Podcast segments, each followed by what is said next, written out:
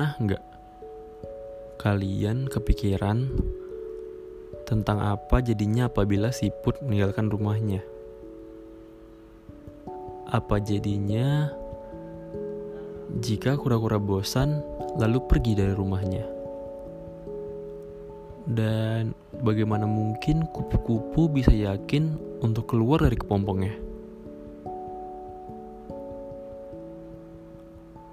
Nah, semua itu pilihan yang mereka ambil, lalu mereka jalani.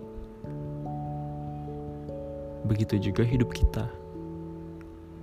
Contohnya nih, A dan B yang ada di setiap pilihan, atau X dan Y yang biasanya ada di matematika.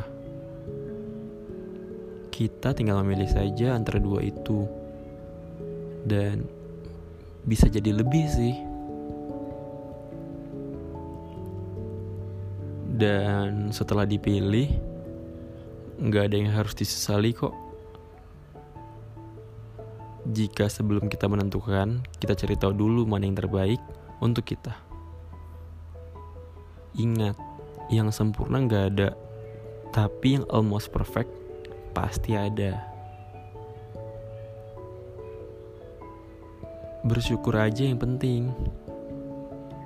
Terkadang setelah kepergian yang tidak sempat kita rasakan terjadi penyesalan.